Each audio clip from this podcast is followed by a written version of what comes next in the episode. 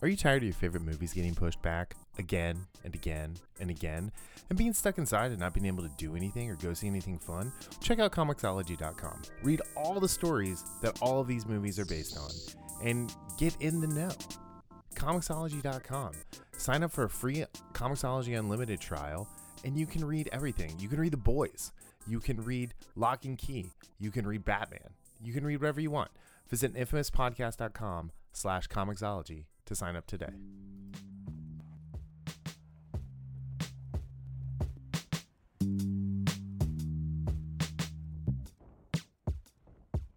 Hey, welcome back to the Infamous Podcast. This is Brian, This is Darryl and this is episode 271 in the house. in the house, in the in the studio, in the Nerd Den I was about to studio. say, it- literally in the house. Yeah, Darryl. Darryl. I'm looking at Darryl today instead of listening to the dulcet tones of his voice through the uh, Zoom call. Yeah, I don't have to flex the golden pipes. You can actually see me. Yeah, honestly, it makes me sad. What? Just because you're so much more handsome than me. So you know. Brown chocolate here. Never mind. I was gonna say something awful, but I'm not going to. Anywho, The world's not ready for your awful. dude, the world here is like, so like sometimes my awful slips out. like today. No, I didn't. I, I filtered. no, today when we were on the Oh, phone. well, that one, yeah. So you deserve that. You 100% deserve that. So don't don't don't There's- front, as they say. There is nothing wrong with enjoying to all the boys. Netflix. Yeah, I guess not. I said it. Yep. I, I guess not. Yeah, you fangirled out over the uh, the third one. Yeah. I was Hit- like, the, the trailer came did, out. Did that? Oh, the trailer. Okay, I didn't know if it like hit the streaming service or not, but yeah, I think it's March. I don't know. no. I don't know. I saw they did the big like sizzle reel with um Gal Gadot, Gadot, Yeah. Gadot. She said Gadot. She said Gadot. So and uh, Ryan Reynolds and uh, Dwayne Shithead.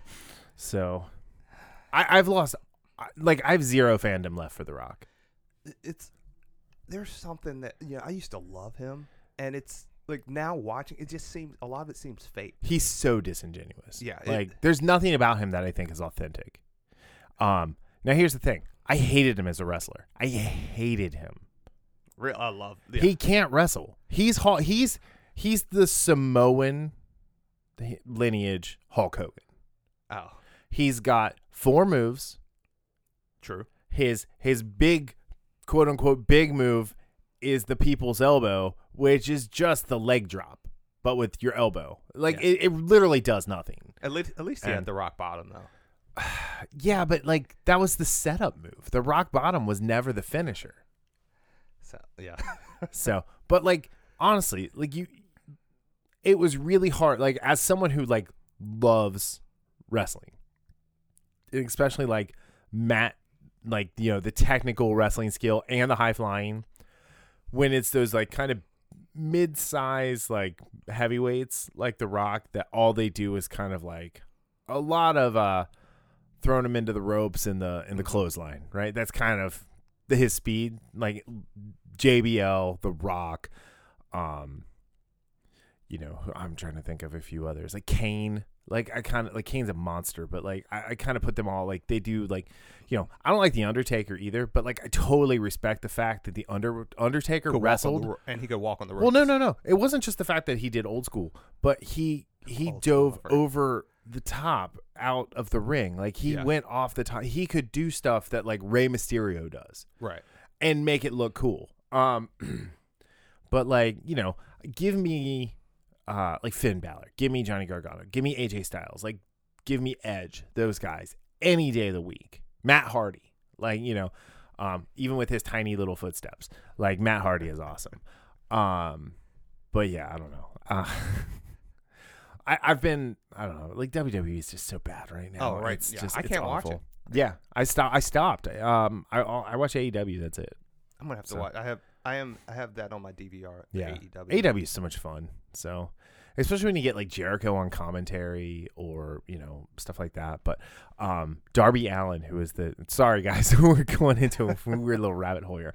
Uh, Darby Allin, who is the uh, TNA champion or TNT champion, um, is amazing. He's he's made if he's over five nine, I'd be shocked, right? And if he weighs more than 165 pounds, I would be shocked. Um, but dude can he can go and he like sells like it's like he sells. So like Dolph Ziggler sells, right? Mhm. Darby Allin sells, and uh, he's just really fun to watch. He's got like half the face painted. He comes down on a skateboard. They paired him up with Sting Yeah. since Sting is back, um, which I think actually really really works. So, um, but speaking of old men who are coming back, I know. uh, so uh, Captain MCU is is rumored to be returning uh, to the the Cineplex to a Cineplex near you, Yeah. So or maybe a streaming service near you, most yeah, likely. probably a streaming service. So, uh, yeah. So you sent this to me or told me about this. I was kind of like, okay, um, but I guess Captain America eyes return to the MCU as Chris Evans nears a deal to reprise his role in future Marvel. In a, it just says in future Marvel project right. on on Deadline. So is it like a one off? Like, is it going to show up in one of these multiverse things? Yeah, and see, they're making a big deal out of it when we don't know if it's if is he going to be even you know when they're they're doing secret secret invasion. Yeah, maybe as a he Skrull or something. that was yeah. one, one of the things I mentioned. To How funny would that be to see Cap, like young Cap, walking down the street in twenty twenty eight or whatever timeline they're in, and they're like, they just do the do the double take and and like, and uh Sam is like, um, fake news. so I it to me unless it's a, I don't think this is big news unless it's a major role that he's doing in either a movie or a major part of a connector to a TV show. yeah. So So, I know we're gonna talk about WandaVision. I think it's tied to WandaVision. Hmm. I, I, I do think it's more about the streaming Yeah. than anything else. Maybe it's Loki. Because he has the righteous indignation. One of my favorite scenes in I, Thor: The Dark I World. feel the righteousness. I just feel it. Um, yeah. So I don't know. Honestly, I'm okay if they just retire this character altogether and say no more Cap. Yeah. Like like Wanda can say no more Captain America and wipe out all the Captain Americas and all the multiverses. So you know I'm a huge Cap fanboy. I know he's my favorite MCU character. you you stand for Cap. Yeah. The thing is, I loved how they ended his story. He got a happy ending. I love that. And I I think they just need to move on. Again, don't get me wrong, if he's if we get more information of Mhm. where he is and how they're going to use him, that might change my opinion. But right now, it's okay. It's just kind of like a sh- uh, shrug, sh- shoulder shrug. Yeah. Unless they bring him back as like the Nazi Cap from the um, Secret Wars two or whatever it was from the comic book series, um, Mhm. the comic book event Or- series. or where it was with, with Hydra. Yeah, Is that the one yeah, you're talking about? Yeah, he Yeah. was. Hydra Cap. Yeah, He maybe maybe that's the cap he created when he told um what's his name Hail Hydra in the in the elevator. they all went and got that cap and like, oh, you're in. and he's like, uh, He- yeah. Here's your Hydra ring. Here's your Hydra shield. Here's your green uniform. Here's your parking pass. Go kill some fi- go, go kill some bitches. Um, but yeah, I you know, like I, because there's talk that RDJ might return. Again, Let's let sleeping dogs lie. Yeah. and, and unless it with RDJ, I think they could work it where they brought him in in the Ironheart series. He's the AI. yeah, as the AI. So I really I- hope that doesn't happen too, but I don't Yeah. know. Yeah. I don't know. I think um, you know, to to kind of quote Padme where where the MCU is going, I don't think we can follow. It's I don't I don't like some of the stuff we've heard. Yeah. However, I do like what we're looks like we're going to be getting on the streaming service. Yeah. So, So- but the movie wise, Yeah. Like that Black Widow movie just looks like hot garbage. So, of course, you notice all right, I'm going. the movie is her just falling from the sky in the preview. That's all they do. I wonder if they'll show her like just like kind of laying on the ground, like, oh god, I still got two more movies to go before this really happens. this guy. Um, but no, you know, I, I'm I'm I'm really okay if they don't bring Chris Evans back. Yeah. So like, let's wait another six years and let's just recast it. So just it's like treat it like the comic books when like a new artist comes on board, the character always looks a little different. Mhm. So why Just not? don't make it look like Rob Life Liefeld's uh, cap. Oh no, they got to get some big bodybuilder dude who's like really disproportioned up top, um, and tiny, tiny, tiny little feet. Well, they just can't show the feet. Well, that's why they wouldn't be able to show the feet because he has to have feet that are so tiny. But uh, but yeah, it's I don't know, And pockets. Um, Lots of pockets. lots pouch Pouches, I'm pouches. sorry. Yeah. So, um, but yeah, so I I I, I wouldn't be upset necessarily, but it's not my preference to have Chris Evans come back. That's where I'm at. MCU. Yeah, that, that's where I'm at right now. But um, speaking of crying about things, um, see, I'm getting good at these. Um, Booyah. booyah. um, so Ray Ray Fisher has officially been fired from the Flash movie. But last week we talked about this, didn't they say he was never in it in the first place? That's correct. Okay, so how did he get fired from something that he was never actually in? Unless they weren't telling the truth, which Well, okay, so um I I've I've been looking into this just cuz like I don't know, it's not as interesting as the Johnny Depp Amber Heard thing with the he said she said, right now. but it's still a he said Warner Brothers said type of a thing because they have like dissenting like stories about who quit and who was fired and who did what. Um and and so you know Ray Fisher is confirmed he's been removed from the cast of Warner Brothers The Flash and will not reprise the role of Cyborg in the comic book quote unquote film. Um, he said, I strongly disagree with their decision, but it's one that is unsurprising, Fisher said at the beginning of a two page post published on Wednesday evening. Um, you know, it, it, it's just been. It's been such a toxic relationship for him with Warner Brothers. It's like, dude, just stop. You're you're hurting. You're doing more damage to your career, and and people people not named me viewed him as a promising actor. hmm I never saw that. I never, I never like, like I don't remember anything else he was in. I don't. I think this was one of because he was on Broadway, right? Uh, maybe I don't Yeah, know. and and I think Um, this was like one of his first big roles, yeah, or Justice League was. I yeah, but and and so you know, I mean, there was a rumor saying he didn't want to say "booyah," even though that was like that's Cyborg's catchphrase, and you know, he did not have any of the joy that comes along with the character of a Vic Stone. Um, and, and it was I don't know. It, it's just it's so disappointing what they've done to Cyborg uh, all around with Warner Brothers and DC. Um, he used to be an amazing character when he was part of the Teen Titans in the comics, and then the Teen Titans cartoon series. He was like awesome. Um, so yeah, I, I don't I don't know. I think uh, I- think this is just good that this chapter of his life has ended, and and he can hopefully go and find something where he can be happy and en- enjoy what he's doing, and uh, really kind of like fall back in love with acting. Yeah. Maybe because what you said is doing more damage than you are helping yourself and you know when he had these you know you know these allegations and stuff there's there's a time where you just say okay i said my piece i don't have to get on twitter or instagram or whatever mm-hmm. and continually harp on about it because it but gets he does apparently. yeah, and it, it gets to the point.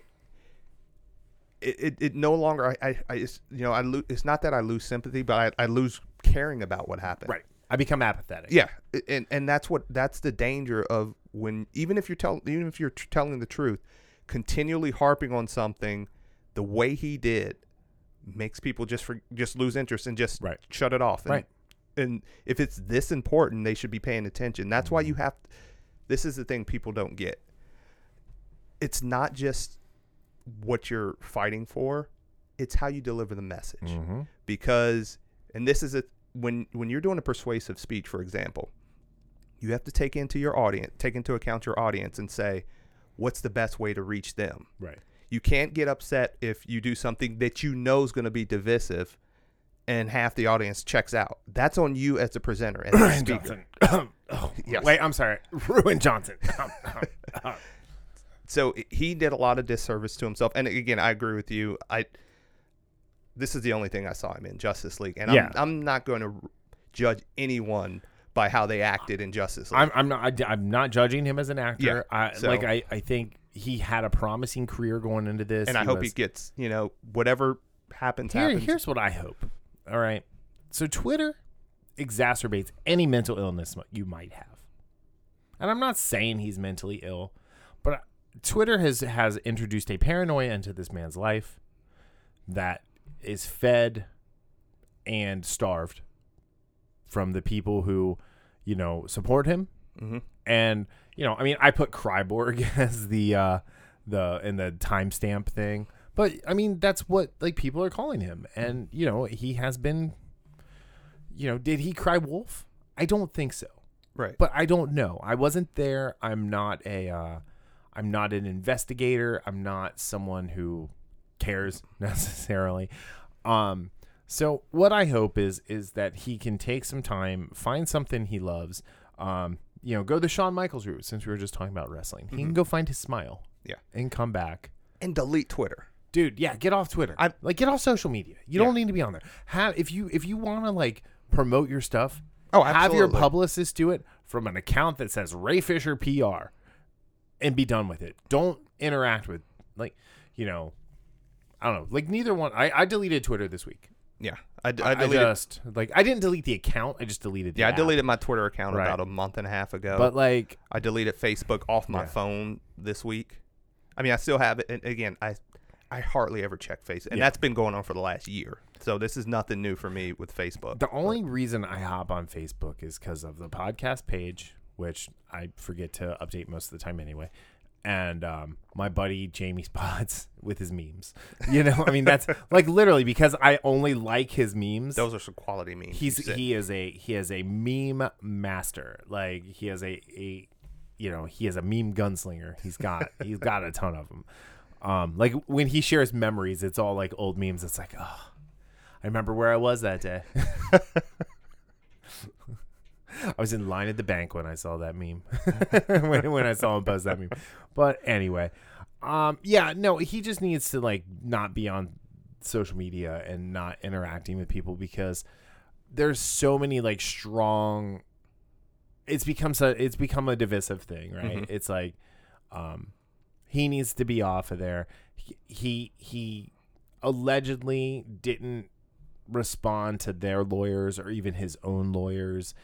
And so it's like, you know, let's just forget about what's happening here. Let's let's move on with with, everything. And uh I saw I forget who said like they shouldn't recast. No, they absolutely need to recast Cyborg and redeem him. I forget who it was because there's like you could do uh, it might have been Grace. Um, she's like, Yes, it, it was, was. Grace It was Randolph. Grace yeah, because she was like, there's so many other characters of color you can pick. Great, so you're gonna shoehorn someone in because of their color their skin, Grace.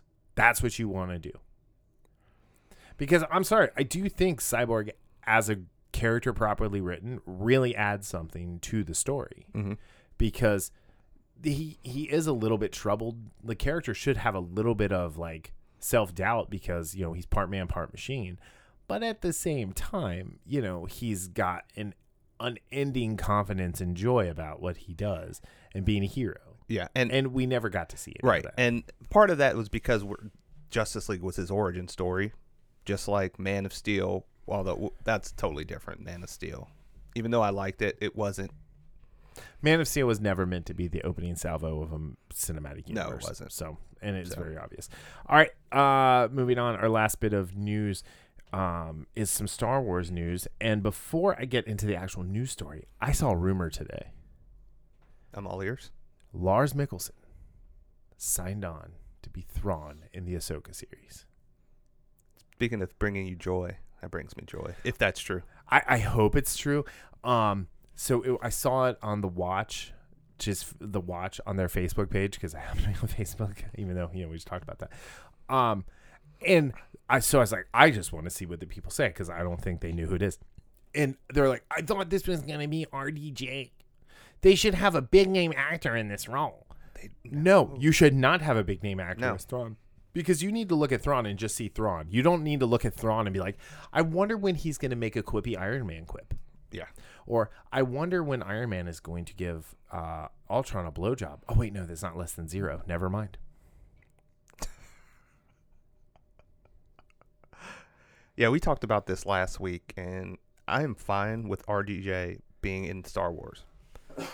But yeah, but as like, as Thrawn, yeah, no. yeah. Ra, ra, uh, RDJ should be like some douchey politician in, in Star Wars. Yeah, and I in think the, I in told the you- New Republic. I think I told you that a couple of was it Talon Karrde that a couple people said, which like that name sounds familiar to me. I just can't place it. yeah, But yeah, like if this is true, I mean this is this is a perfect casting. yeah. So, I well, mean, he's the voice. Yeah, and it's not just because he does the voice and he does the voice so, so well. well. Yeah. Hello, Ezra Bridger. so good. So I can't Yeah. do the voice. I can't because it's got that like snake like hiss to it, yet it's got that like sinister undertone to it. Oh god, it's perfect. yeah. The only person who does Thrawn better is Marc Thompson, who reads the Star Wars Thrawn novels. He actually does. So as bad as Wil Wheaton is at Wil Wheaton. narrating, Wil Wheaton is at uh, narrating. Marc Thompson is that much at the top of the game. Yeah. Uh, yeah, those and again with audiobooks, that is Dude, Wil Wheaton ruined an already ruined book with Ready Player Blah. Yeah, that was a scathing review you sent me. It was bad. Should I read it before we get to the Star Wars games news? Yeah. All right. Uh, since we we we uh, ended the show last week with uh, um, Ready Player Two chat after we were done talking about the Expanse, uh, I got to go all the way through here. Man, we text a lot. Yeah. So, oh, my picture with uh, Cara Dune holding Din Djarin's head. Did, I, did you laugh out loud at that one? Yeah. I, at first I was So- like, who's whose head? Oh, that's Den's head. Okay. Uh so the the title you can go on Audible and look me up and find this, but it's uh wow, one of the stolen ideas this uh one of stolen ideas this time out. Um so my my, my review is to start, Wil Wheaton is probably the worst audiobook narrator of all time. He is really distracting with his voice cadence. Plain and simple, because he's awful. Um, on decline, Ready Player One is obviously the exception for him. Armada was a ripoff of The Last Starfighter. Uh, Ready Player Two is equal parts ripoff of Tron Legacy and Upload. I feel like I listened to this book, so you don't have to. I was excited to see uh, where Ready Player One was going to go in this new chapter, but I was met with equal parts of disappointment and boredom. This is a must skip.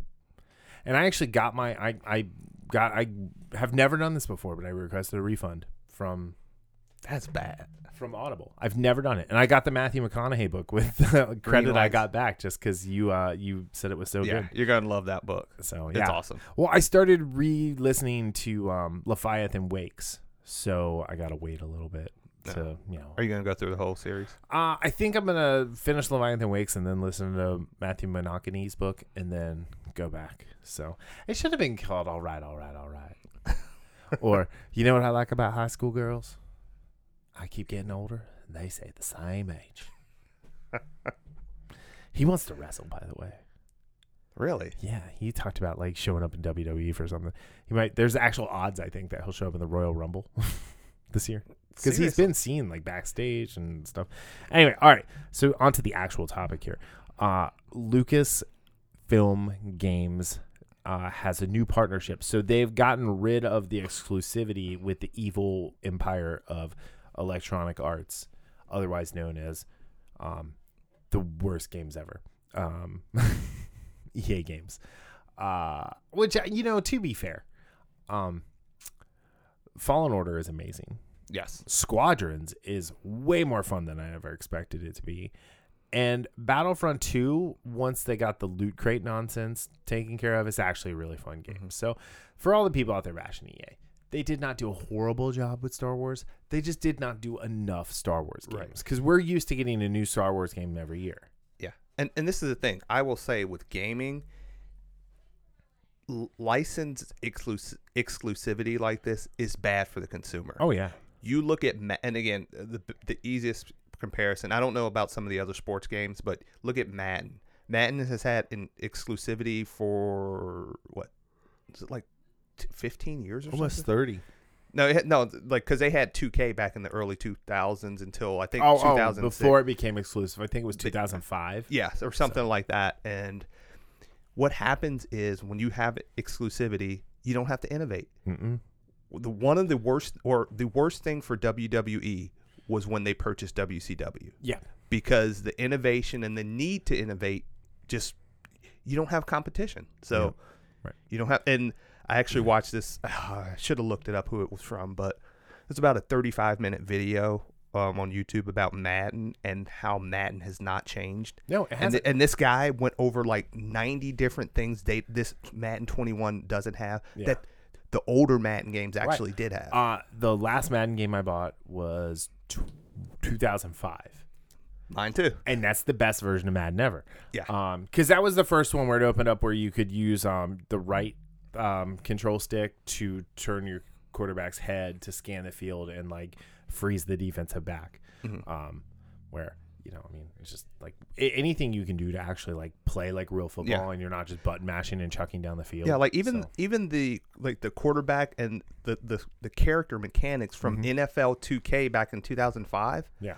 is better than what they do now. correct. Like n- loads better. And 2K ruined WWE because they had the license, uh, the exclusive license, and 2K20 was so bad they did not make a 2K21. Not Wow. even a little bit. Yeah. So, you know, it's uh, it's just one of those things. But all right, so uh, there's going to be an Ubisoft.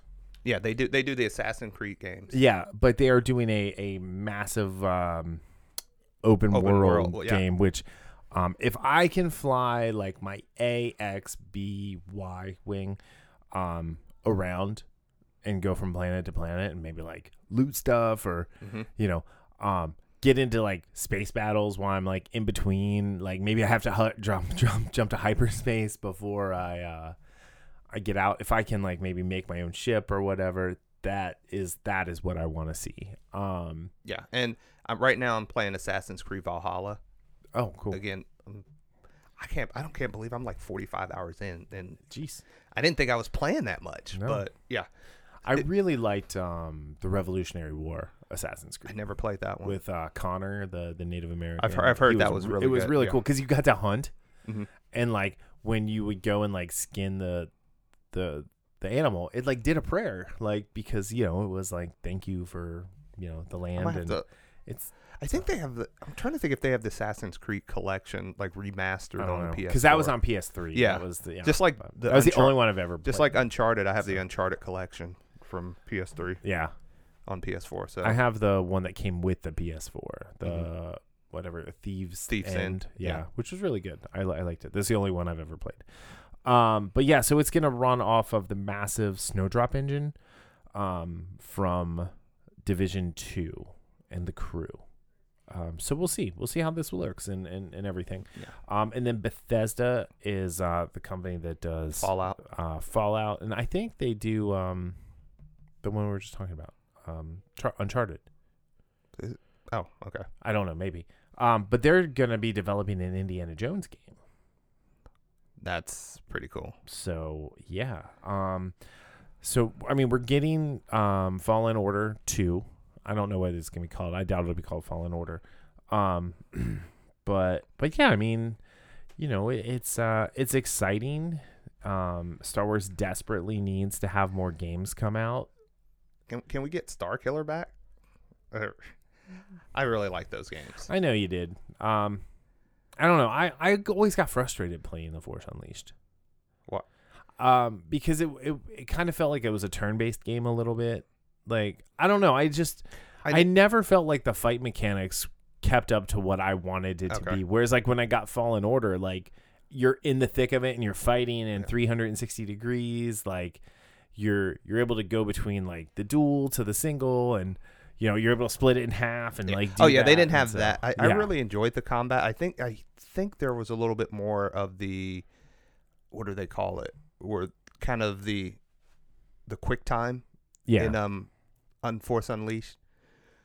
Again, I, I haven't gotten really deep into Fallen Order, but it, so far there's not a lot of quick time events. no So, I mean, God of War did the same thing. Yeah. but God of War is a great game. yeah but- God of War is awesome. So so anyway, all right. So now let's move on to WandaVision.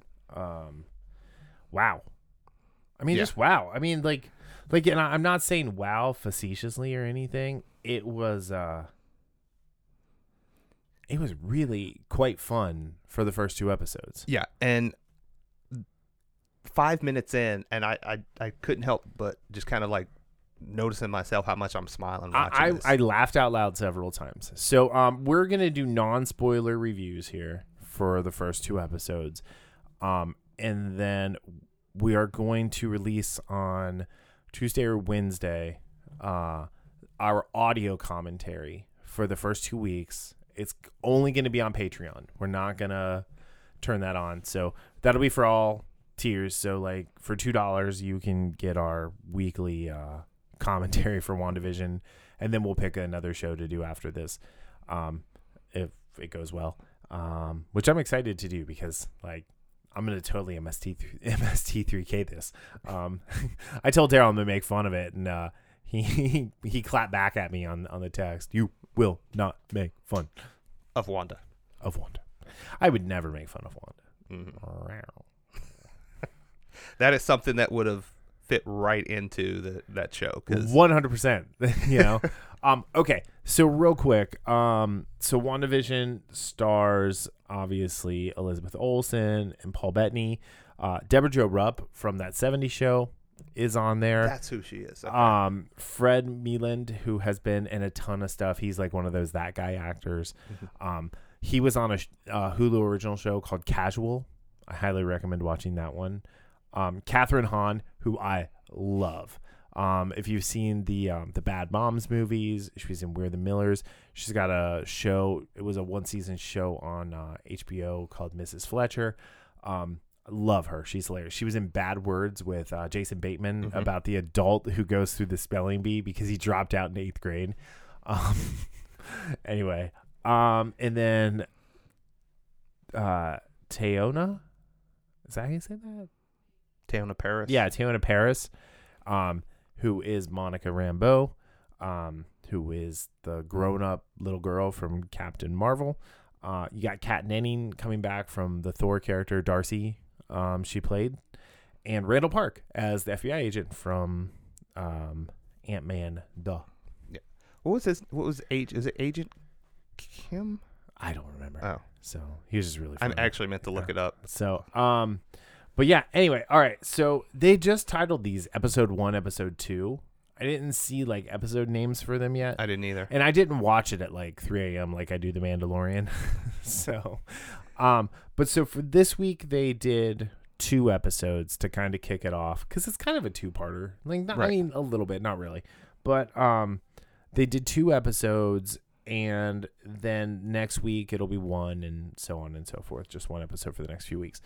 Um, okay, so in episode one, it, it just kind of kicks off in this town of Westville, and it's in the 50s. And um, it's Wanda and Viz living together. And they're trying to figure out what's going on, but they're still trying to act like they're normal, a normal 50s couple. Yeah.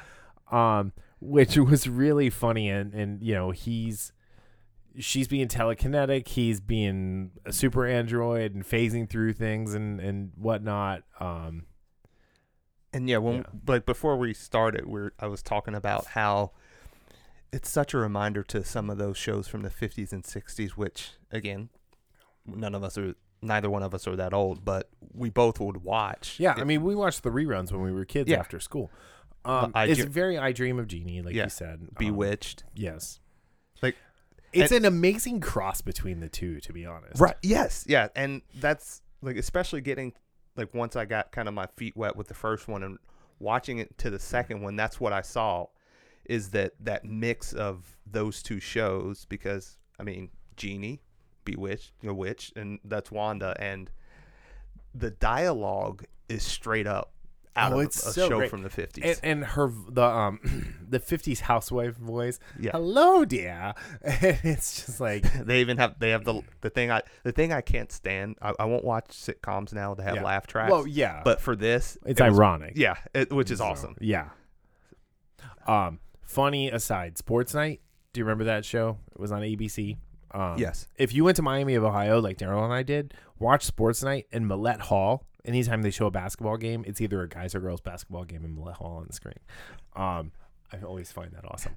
But um, Sports Night had a laugh track for like the first six episodes, and they're like, "Yeah, no, we don't need this." so, um, no, so they're they're a, a couple, and um, Vision goes off to work, and um, Scarlet Witch, is our Wanda, is uh, at home, and there's a heart drawn on the calendar, and she has no idea what's yeah. it, what it's and for. it's like they start off like, "Oh, I know what it is," but I don't. I think you forgot what it is. Yeah. and it's just that play where two people, and, and again, this is one of those things you saw in those old shows. Mm-hmm. You know, that kind of like that back and forth where they don't want to admit that they don't. They have no idea what's going on, Mhm. and it it kind of plays into the whole the the overarching theme of they actually don't know what's going on. Right. Um, So- But she ends up thinking it's their anniversary. Yeah. Because it's a heart. Yeah. And uh, it turns out the um, his boss and his boss's wife, um, played by Fred Melamed and Deborah Jo Rupp, um, the Hearts, are coming over for dinner. And he drew the heart as an abbreviation. And her line to respond to that, she said, You fly at supersonic speed and I'm magic or something like that. Yeah. And uh, why do we need abbreviations? Yeah. So I, I thought that was great. Um, I did love him working at Computational Services Inc. And he finished all of his work in just like a Yeah. second. It's like since you've been around, it's Yeah. been, productivity has gone up three hundred percent. Yep. And I love the guy's like, "Wow, you're like a computer." Nope, no, I'm a I'm I'm a non-computer human man. and like, like, totally organic. so, and just the little like jokes like, "Oh, well, yes, I'm married to a human man." and and the other thing that captures the essence of these 50 shows is how they you know, it's their posture as far as not quite looking at the camera but almost like when when you're in a play you're, you know you have to face the audience yeah, so it's that kind of i'm facing the audience they're not type. breaking the fourth wall, Right. But yeah exactly Um, and then you kind of get the idea that like nobody's supposed to be there. Like it's this cool little undertone, and we'll we'll we'll, we'll get into more of that in the commentary. Um, but yeah, so it's really cool. Kathryn Hahn is trying to help her be a housewife. Um, but my favorite my favorite part of the show um was when they sat down to dinner with the Hearts, and um, Mrs. Hart says, uh, how'd you, where are you from? How'd you meet? When'd you get married? Why don't you have kids yet? Yeah. and it was like, wow, that's such the 50s thing to say to a a new couple. right Um, but yeah, and, and it's all in black. It was all in black and white. Um, it was all in the, um, four by three, uh, aspect ratio. aspect ratio, which, uh, it worked. It really worked. Yeah. It's still high def. I mean, it's still like super crisp and clear. It's uh, 4K actually. Um, but yeah, and and so that that was really really good. And then the episode ends, um, with someone watching them, right and it's like, hmm, hmm. Um, and there's a couple of familiar logos that Yeah. you're gonna see as Easter eggs throughout the episode. Um, so episode one was written by uh, or directed by Matt Shakman, Shakman, and was written by Jac Schaeffer, and I think she's the showrunner. Oh, okay So, um, I think it's short for Jackie or Jacqueline. Um, yeah, she's the showrunner. So I- it was. A, I I felt like it was a really good pilot. I mean, it's not like the Supernatural pilot. Don't get me wrong, but it was a really good way to like introduce us to this trippy, weird world, and uh, it was really, really. I felt like it was really, really well written. oh absolutely So it did everything it needed to do to introduce me to the world, show me what was happening without like beating me over the head with it, and then bam, got right into the Yeah. story. and totally different show, but that plays on a sort of nostalgia like this does. Different type, Cobra Kai does the same thing. Yeah, but Cobra Kai's like real nostalgia. Yeah, but but what I'm saying is, no, this is absolutely real nostalgia. Thought you banged your head there. No, I had to stretch out my Oh. back. Like in the, in the sense of not from a common property, Yeah. but just an overall theme Okay. of okay. this. Yeah. this- Okay. Yeah, I so- can get on but to your that. point about how it doesn't beat you over the head, like it does such a good job of Yeah. It, it, captures that joy Mm-hmm. from of you know those 50s type shows that where you just can't help but smile while you watch it you know so i it was a very good pilot Yeah. And like i said five minutes in i, I told I, I just said out loud i'm just like loving this Right. And so the first the first episode takes place in the 50s, right? Mm-hmm. So then moving into episode 2, which uh, was also directed by Matt Shakman and this time written by Gretchen Enders. Um this takes place in the 60s. They like they did a time jump and like, Mm-hmm. you know, they're more in with being a family and or being a couple and um she's going to join the neighborhood women's group um with the amazing Emma Caulfield Ford. Ford, um, Anyanka from From from, Buffy. Buffy. Um, rest in power, Anya. Anyway, um, but yeah, it, it was it was really good. Um, they're going to perform a magic show at the like town kids charity show. Uh, it's very funny. Um, Vision gets the the works gummed up, so to speak, and he's acting drunk and kind of off his game. Do you have notes? yeah Okay. Um and just Wanda is fixing everything as he keeps trying to like blow their cover essentially. yeah and one of the things i liked is when you were talking about the whole gummed up is how they bring in that that you know that classic animation Yep. style to show you know the internal workings of whatever It's like the electric company. yeah so it, it kind of like some of the part of me reminded me of um, jurassic park when they're going Oh. through the And that's how you make a baby dinosaur. so yeah and there there was a very with you know you're talking about the you know the women's group there's a very Mhm. stepfordy wives feel there absolutely is. And again, because none of this is apparently real. And it's funny because you see a couple glitches in the Matrix. right and uh, it's really really cool. There's a cool thing that happens with one of the radios, um, but the magic show is is really really good. And Yeah. then um, at the end of the episode, it jumps to the 70s, and something else big happens that we're not going to spoil. Mhm. Um, but you know, just like this was just meant to be like kind of a real quick, like kind of review slash, uh, you know, what do you want to call it? Um, highlight right of um but yeah so check out on on tuesday or wednesday um just check it out like check out our patreon infamous podcast go to infamouspodcast.com you can click on the patreon link or go to patreon.com slash infamous podcast. Either way works. Um and yeah so for as little as two dollars a month you can get all eight of um the commentaries. Pretty great. Like it's and highly recommend giving this show a, yeah a watch. definitely watch this show. Um i will give it um a solid four and a half no more mutants out of five i was gonna say four like about four uh four capes out of five. Eh, that works too. So a lot of fun. It was a lot of fun. Absolutely. All right so moving less fun in the sense of joy and happiness. All right so you and i disagree on this. Like we were on we were on the same page and then i rewatched it Mhm. and i watched it through a different lens. Um so we're talking about the expanse season five episode seven. Um Oyedeng. oyedeng Goodbye. which is goodbye. Um, so Oyedeng Beltalowda. Well, well, well. wa- anyway, um, so this this episode is so I, I I as I was putting the show notes together, um, it appears that this episode is the first of a two part episode because it doesn't end on a huge cliffhanger, which which is the scene that I've been waiting for all season right. because it's one of the coolest things that Naomi does in all eight books of a ton of cool things that this woman does. Um, Naomi is quickly re-establishing herself as one of my three favorite characters in the show, um, not named Amos Burton. so, um, anyway, Uh, yeah. So it opens with um Naomi having like a dream essentially sequence of the early days with Marco and a, a very young Philip, Little baby Philip. baby Philip.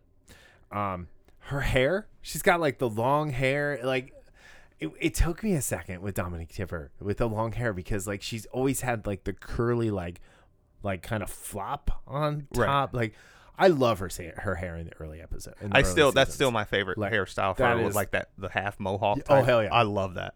Absolutely love it. especially on a like you know on a black woman because with the curly hair and like Yeah. you know it just it Yes. works and it's super sexy um but you could pull that off I've actually joked about doing that. you should do, you should do the killmonger like with the like the like the the dreads going forward um like he did anyway you can pull that off hey, auntie. I don't know. uh anywho um but yeah so it starts with that and then she she kind of comes to and realizes oh wait i'm you know still in in the real world Yeah, and Boom. that that opening told you kind of where we were going. With it totally episode, set up the episode Which, again, I, didn't dislike it. Um, I actually really, especially on the second, and, again, when you said you know you watched it again, I didn't look at it through the lens you looked at because I didn't know it was going to be like Right. two parter. i feel like they should have put to be continued at Yeah. the end of of this one in particular So I definitely again this is one of those I definitely like better the second time Sure. around. And for certain like overall as an episode, it wasn't one of my it was one of my least favorites of this season. sure With that being said, with it's one of my favorites for Naomi. yeah Like what happens with Naomi, and we'll- go a little bit more into that. So, um, yeah. So Naomi has a confrontation with Marco. Um, he lets her out, and uh, again, um, Do we have to say it again with that Keon Alexander? dude, Keon Alexander's amazing. Um, that when when when he is going back and forth with her about like her leaving and um you know you tried to kill me all this all that and like yelling at him and then um Philip slaps her Yeah. I mean, it was it was just it was crazy. Um like I don't know, I just I like every everything that Naomi did, the best part about it is when they were with the larger group is watching Cyn in the background and um the actor that plays Cyn who is named um hold on, I have to get to it. Brent Saxton Sexton did such a good job of like being conflicted Mhm. and, and and actually like on the second viewing is is what actually really made this for me is Brent Sexton's conflicted like I love this woman as a sister. I I I've missed her for years. Um, you know, he talks to her about like when they saw her on Palace in the bar and like Mhm. all these like feelings rush back to him and, and the the sorrow he feels for for letting Marco poison Philip. Yeah. But at the same time, the hate he has for her for her leaving and forcing him to become the man he's become and letting Philip become like Right. helping make Philip the man he is. like one of and again like all most of this is Naomi this is a Naomi centric episode if there ever was one Um, it's been a while. It, the last one we had was um back on the Behemoth in, in season two or three. So Mhm. because in this one you you, you get a, a little bit of Alex and Bobbie well, they have a great interaction. Like Yeah. she she she pulls a bullet out of her of her jumpsuit there, and Alex is like, "Do got- do I need to get the the Mister Doctor?" And she's like, "Nah, it just itches." yeah Poppy's a badass. like I, I love their relationship Yep. which Frankie Adams' delivery there too. Yeah. and and, Spot and when on they're perfect. talking about that she left out the fact that they destroyed the right? ship. Yeah. and he, and he was like Avasarala didn't mention that she was like I kind of left it Yeah. out She didn't I need to could know. give you one of my medals Yeah. and he was just like fuck you their relationship is so good. But we didn't. We only got a little bit of them. They, I, you know, honestly, I kind of felt like we got the perfect amount. I think so. so because I feel like we're getting a lot of them next week. The most disappointing aspect is that we got none, nothing from Amos and Peaches, Yeah. which, again, based on But we just got a full episode Right. of Amos and Peaches. Right, but what I'm saying is we just didn't get any. So this Yeah. was like really, really heavy with the Mhm. Naomi, the Philip, the Marco, Yeah. even the Cyn. Like we're getting back on the talking about Cyn when he admits to her the fact that he was the one that helped hide Philip Mm-hmm.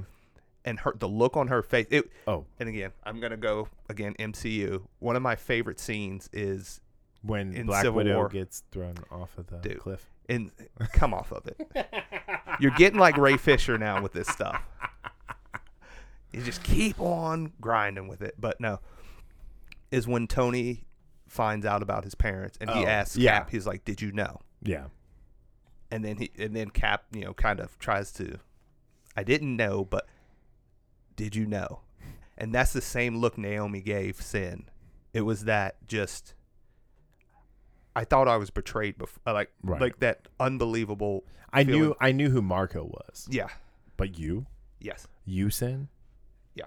And Yeah, I, you know, I really feel like they made a lot. They, I, I feel like they did a lot in this episode, with most of the episode being taken up by four actors, yes.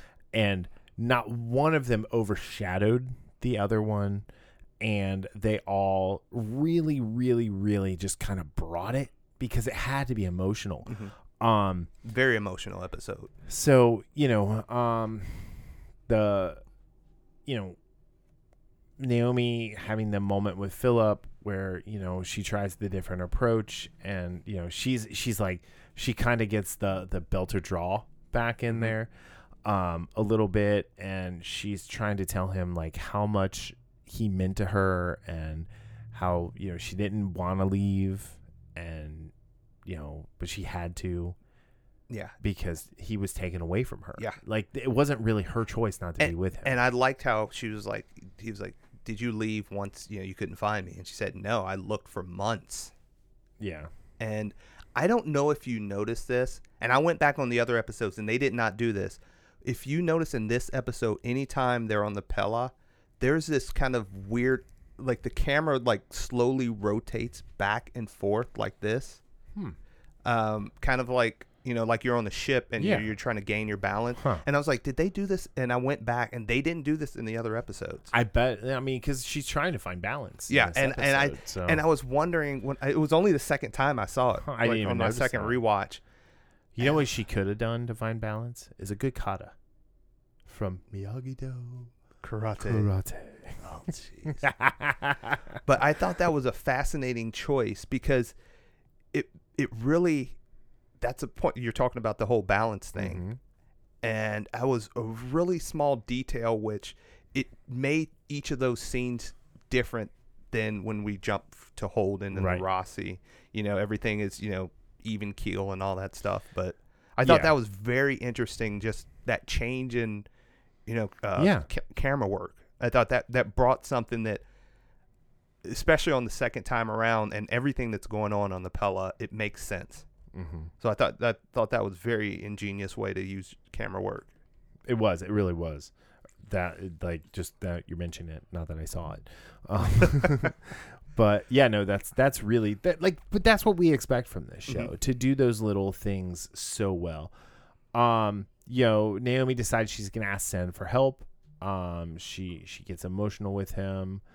Um, you know, uh, Philip then at one point goes to Marco and is like, "I want a command." hmm And man, does does Marco just destroy him? Well, even before that, going back when he asked to to use the ship oh yeah, that um, Naomi gave him, right. and again, he is a master manipulator. Oh yeah, The way he says he's like, I didn't know if it would be any, you know, have any sentimental value to you, right. And this is very interesting Because it goes back to my son has Yeah. a big heart. yeah. So when he when Philip tells him, he's like, I just want you to be proud of me. mm-hmm. He doesn't say I am. Right. He says I know. Yeah. That's one of he Philip is begging for that. Paternal love. Yeah. And Marco just keeps it just out of reach to make him continue to gr- reach for it. Yeah. And he keeps moving the goal line. Yes. And that's what and the way Keon Alexander just everything he does. I just So, love this guy. It's not just his voice, Yeah, right? right. It's his body language. It's that look of contempt on his face. Yeah. That like if you've watched any of the interviews or the after show stuff with him, he's got the biggest freaking smile. Yeah, Right? right. He's it's like all teeth like a shark. Um but like it's super like, you know, engaging and he's just like so controlled except for when he's not. Right. And you know the times that he's not, that's actually Marco's default state. Yes. That's and, and so yeah. everything else is an act to Mhm. put on. Because Well, I mean, Naomi tells him, Yeah. "You're trying to be the man that Jim Holden is," yeah, and oh, he loses it. Mhm. That was the worst thing she could say to him yes, because he hates Holden. He's never met Holden. You know, he just knows Holden has Naomi. Um, you know, and, and it was that was great. Um, but yeah, so yeah. So the scene that you were talking about, getting back to the scene on the bridge with Yeah. Philip and how he's talking about you. You're nothing without me. Right. He breaks him down to the bare bones, like to Yeah. his foundations, oh yeah, and then he slowly builds him back up again. Mhm. you know people like that it's it it- you can it's one of those things that on the show you can just because he's as an actor it's just such great it's so great to watch but in real life it's such a despicable type of person that does that that purposefully breaks somebody down and builds them back up in their image yeah, I'm well aware. yeah so I've, i've had So. you know issues with that before too so Anyway, but yeah i trigger warning, Darryl. Trigger warning. So, and I, I love that how he he ends up getting the crew yeah, to chant Hi- Philip's name. Right. And it was so disingenuous. Yeah. And you know, but Philip started to kind of eat it up a little bit. Oh, too, absolutely, he did. Um, because he doesn't know any better. Um, yeah. So then, like, this is where, um, Marco requests Naomi's presence to tell her he he's gonna she's free to leave. Um, but he tells her like, oh yeah, by the way, the um Chetzemoka is now being used as a as bait for Holden and the Roci. and I'm gonna let um, I'm, oh, you know, you're gonna see your family killed, Mm-hmm. and then I'll let you float. Yep, that's harsh. Man. Harsh. You know, if I'm ever a villain, I want to be a Marco Inaros. That is, Like, I just want to have that like cold, sadistic, like not. I don't want like, but if I was ever a villain, I would want to have that.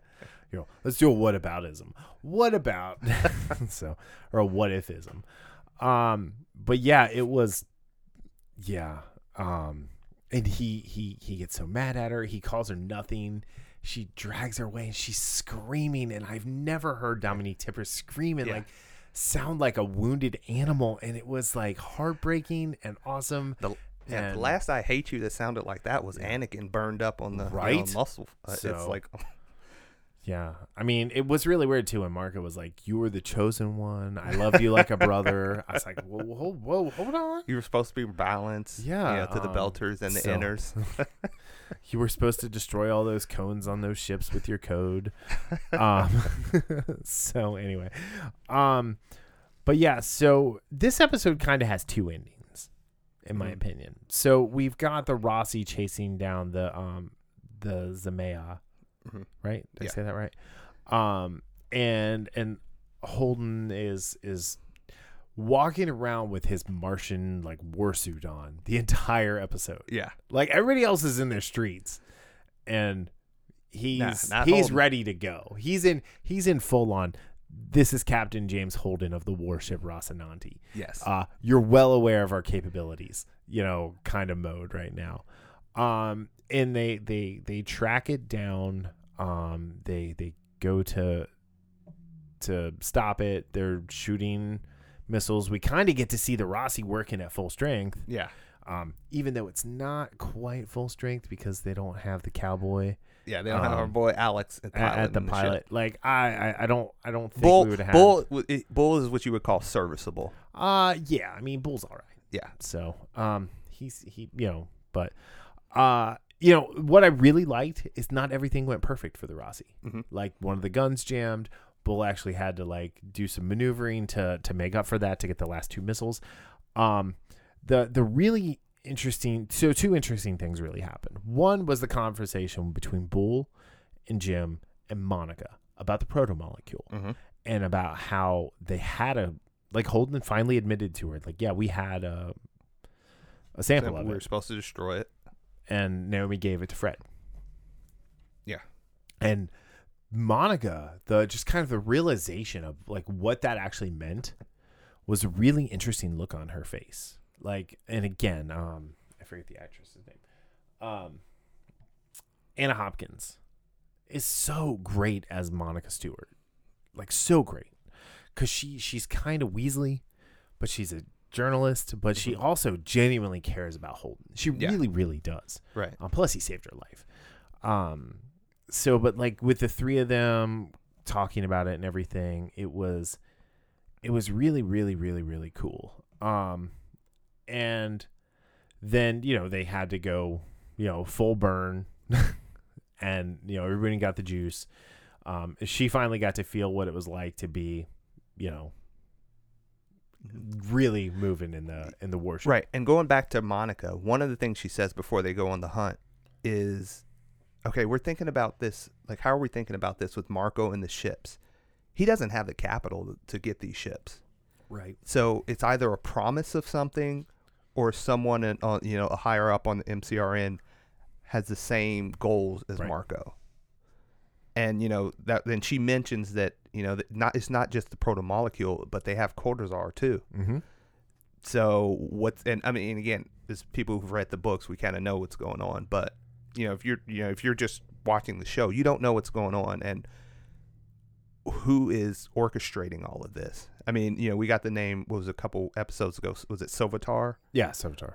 Um, and it'll be cur- I'm curious to see where they go in the in this last couple episodes and then into next season. So at one point, Marco had the um, the ring gate uh, entrance and exit up, and there were um, three different ships, um, all MCRN. One had just come through, and then Mateo's ship was like up in the top corner Ah, see, I missed that. So I paused it. Okay. So I was on the second one. I was like, wait, wait, what did that say? Um, and they're all three ships from Yeah. what's gonna happen. And Um, And remember, Sevatar was talking about defense of the ring gate Mhm. in his, you know, Right. when, when Alex saw him on Mars in in that um, lecture. Yeah. So So I mean, it just takes one ship. Yeah. Once you're inside, you Yeah. only need one ship to, to, to defend all the gates. yeah. And the other thing we didn't, we I don't know if you were going to get to that was the conversation Bull has with Holden about Fred, Mm-hmm.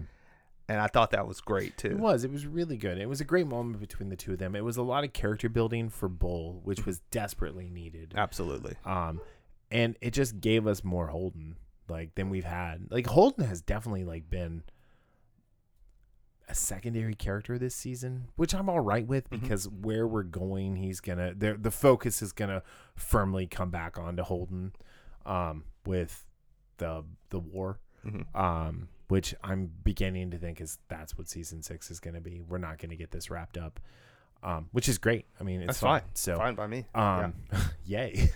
um, but uh, yeah, but so they catch up on the Zmeya and uh, they blow out the the engine with the railgun. I, I love watching the. I don't know Roci why I, I sometimes forget that they have the rail gun. Well, because they they um. So when they were helping on um Ilus, right? Yeah, Mhm. Ilus. Yeah, Ilus. I was gonna say Ilum, but that's the planet where the Jedi uh, get their um, kyber crystals. Uh, wrong show. Uh, but no, on Ilus in the book, remember they used the railgun like six or seven times Yeah. to the point where they almost burned, it, up, Yeah. uh, or they did burn it out um, to move the the um, the barber The Barbapiccola. um, and uh, in the show they only shot it once, so I think that's probably why they never made a big deal about it. Yeah. and plus we didn't have like Jim's inner monologue talking about how great it was to have a railgun now. Right. Um, but and on a separate system, and it ran up the keel of the anyway. But uh, yeah. I love watching that. be- Like, but that- watching it fire is Yeah. awesome, and the the just the precision of it, right? It's really really cool. Um, but then as they're coming in, they're like, "Hey, you know, prepare for boarding. You know, shut your reactor down. We're we're gonna we want to have a talk." It explodes, Mhm. And it's like, wow, that's the end of the episode. No, we still have five more minutes with Yeah. Naomi. Yeah, and it's funny, you know, watching the second time, I didn't catch what Marco said when he was, you know, communicating with the Zmeya before that. He was like, "You know what you have to do, Right. or you know what to do." yep. So, but yeah, you're right. Then it comes to the second ending. Yeah, so then we get the real ending. Um so uh you know, Naomi is about to leave. She's about to go for a walk. Yeah. Um and Cyn and Filip find her. Um and she's in the airlock. Cyn actually gets into the airlock, which is so all of this is the same like they actually did this better than what I expected because we got to see it. Um so right, Cyn steps into the airlock and she's apologizing to him because she's she knows she can't save him at this point. Mhm. Like she's about to kill her friend. Um and you know, it's again, like this is where like we need the inner monologue of the character because the calculations in the book that she's making in her head about like when to breathe out Mhm. so her lungs are completely empty so she doesn't decompress. Mhm. Um like I guess there's actual science behind all of this, Mhm. right? Right. Um and and you know she's got to be going a certain speed and and she's got the adrenaline and and she's got to do it at the right time um you know so she she opens the airlock and she jumps to the Chetzemoka and um Cyn is right there at the door and he is he's magnetized his boots Yeah. and dies Yeah. like just right there so the doors can't close too so it's not like they could like mount some sort of like rescue i guess rescue is not Yeah. the right the word but like mount like an event to go get her Yeah. And Phillips on the other side. on of the other side watching, watching, her yeah. and he thinks she's ki- committing suicide Yeah. because he doesn't know what she's doing um watching her float through space was so cool because she had that breath frozen in front of her the whole time um and then she you see the the um the capillaries in her eyes start to like you know burn essentially a little bit or burst um and she gets there and she gets in and as we fade to black you see her face and it is so It's- bruised. And, and like the it is exactly the way they described it in the book. And it was it was such an awesome scene. And i'm so happy they did it. I'm so happy they did not do what i thought they should do as far as she jumps and then we see the aftermath. Um but she's got one more of these in her right? Yeah, i think. Yeah. yeah so um this was a, just a really really cool scene. Yeah, and one of the things is, and I, I think, again, watching it the second time, it really hit home is when she's at the door and she turns Mhm. around and says, "You shouldn't have followed me," right. And you hear the music swell, and then she jumps out, and the music slowly cuts off, and then well you just have enters vacuum. Yeah, and you have nothing until she's getting closer to the door, Mhm. and then, then you hear the the undercurrents of the the soundtrack coming back until she gets into the into Chetzemoka. Yep. So cool. Yeah, it's awesome. So so I uh I'm gonna give this four and a half Rocis out of five. I'm giving it a four. Okay. So, um, I, I I really ended up really on second watch, Mhm. like and kind of getting the other context to it. Like I like I really enjoyed this I'm- very much. I'm really curious to see how watching next week's episode if that will up it a little bit Maybe, in my yeah. because again, for example, WandaVision. Yeah. I think if I would have seen these separately and on different weeks, it wouldn't have been as powerful. it wouldn't have been as powerful for me. for the second episode at Yes. least. Like Right. the first episode would have been the first episode. The second episode wouldn't have been like, dude, this is freaking hilarious. Right. So, absolutely. Um, no, I really thoroughly, thoroughly, thoroughly enjoyed this. Um, again, like we we can't talk enough about how good this show looks. Like, thank you Amazon for putting the money into the show that needed to be put into it to make Mhm. it look right. Because even when they showed the exterior shot of the Pella with the doors shut, like it looks real. And then you have to remember they don't make anything out of metal Right. right? And so Right. it doesn't look like metal, but it doesn't look like it's some cheap paper mache set either. Yeah. And and some of that's real set. You yeah, know, uh, yeah, absolutely. Thank you, Emma. Uh, Thanks. So- I'm glad that it. yeah, You know, thankful for Syfy for taking the chance on this show in the beginning. right. Absolutely, but I'm glad it landed where it did. Yep. Yeah. So, uh, yeah, this I like I said this this turned out to be a really really good episode. I, I do think it warrants two watches because there's a lot of little things that you don't catch. Like you know, I caught the ring gate Mhm. stuff. You caught the the camera movements, um, like the music, like the way they do that. Um, you know, it was it was just really really quite cool. Yeah, it's So. and again when I like this would be one of the better episodes for me of any other show I watch. And so when I say it's not one of my favorite episodes, Like this is the best episode of Star Trek ever. yeah, it, it's and that just shows you how good this season has been. Yeah. And again, this is better than any other episode in season four oh, for me. Oh, absolutely, Oh, one hundred percent. absolutely. So, So but yeah, I mean, this is like the third slice of a good piece of, of a good pizza pie. yeah, That's just gotten a little bit cool, right? Right. You know, um, it's not like smoking hot anymore. But no, like if you like Star Trek Discovery, like give The Expanse a chance yes, if you haven't watched it. It is the superior science fiction show. It's they're not even the same ballpark. Well, no, but you know. Yeah, and and I thought Discovery's the first two seasons were decent. I really liked the first season of Discovery. Yeah. Like really liked the first season of Discovery. Uh it took me a little while to get through the second season. yeah, And then I hated Lower Decks, so I canceled my CBS All Access. I, I didn't know. I didn't even try to watch it. Yeah. that. It was So. bad. It was it was dumb. Um, but people like it, and that's great. Like you know, Mm-hmm. Yeah, if you like I'm it- not telling you not to Right, watch it. I'm just saying it wasn't for me. Um, but yeah, and so I don't know. Like I'll watch Discovery season three at some point. Like I don't know. I might just VPN to Netflix Europe or Netflix Canada or something and Keep watch it. forgetting they have that. yeah. So, um, but yeah, so yeah, so I'm I'm four and a half, five, four and a four four point five out of five Rocis. all I have to say is, is it Tuesday yet? No, we're so close because we're recording on Friday. Um, so I say that all the time to you. I so know. Like, I know. Tuesday so- yet? Hey, this has been a good Friday. You came up. We got some wings. Yeah. We're recording. We're gonna do the the WandaVision stuff. Um, you got to buy dinner next Friday. Um, uh, anyway, all right. Uh, real quick, shout out to Matt and Julian. Thank you guys for backing us on Patreon. Um, you guys definitely should like follow along and and and, and join. Uh, follow their lead, if you will, and uh, and sign up because the the WandaVision commentaries are going to be a lot of fun. And uh, yeah, Yeah. All right. Um, so yeah, go watch The Expanse. Go watch WandaVision. Um, pick up Star Wars Squadrons if you like. If you like playing like flight simulator games, Star Wars Squadrons is really cool. And if you have um, PlayStation VR and you try Squadrons, will you email me at the show?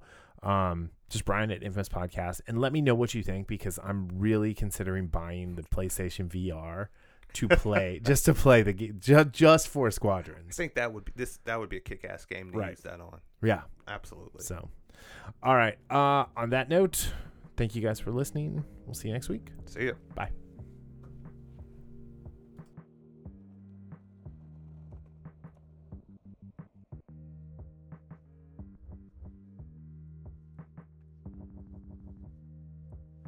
Infamous Podcast is recorded in Kings Mills, Ohio, just north of Cincinnati, with new episodes out every Sunday. You can find more information about the show online at infamouspodcast.com or on Facebook, Twitter, and Instagram as at Infamous Podcast. You can subscribe to the show on Apple Podcasts, Spotify, Google Play, iHeartRadio, or your favorite podcatching app. If you're enjoying the show, consider giving us a five-star review on Apple Podcast or check out our Patreon at patreon.com slash infamous podcast for our new tiers and rewards. The Infamous Podcast is hosted and produced by me, Brian Tudor, with music provided by Michael Henry from meetmichaelhenry.com.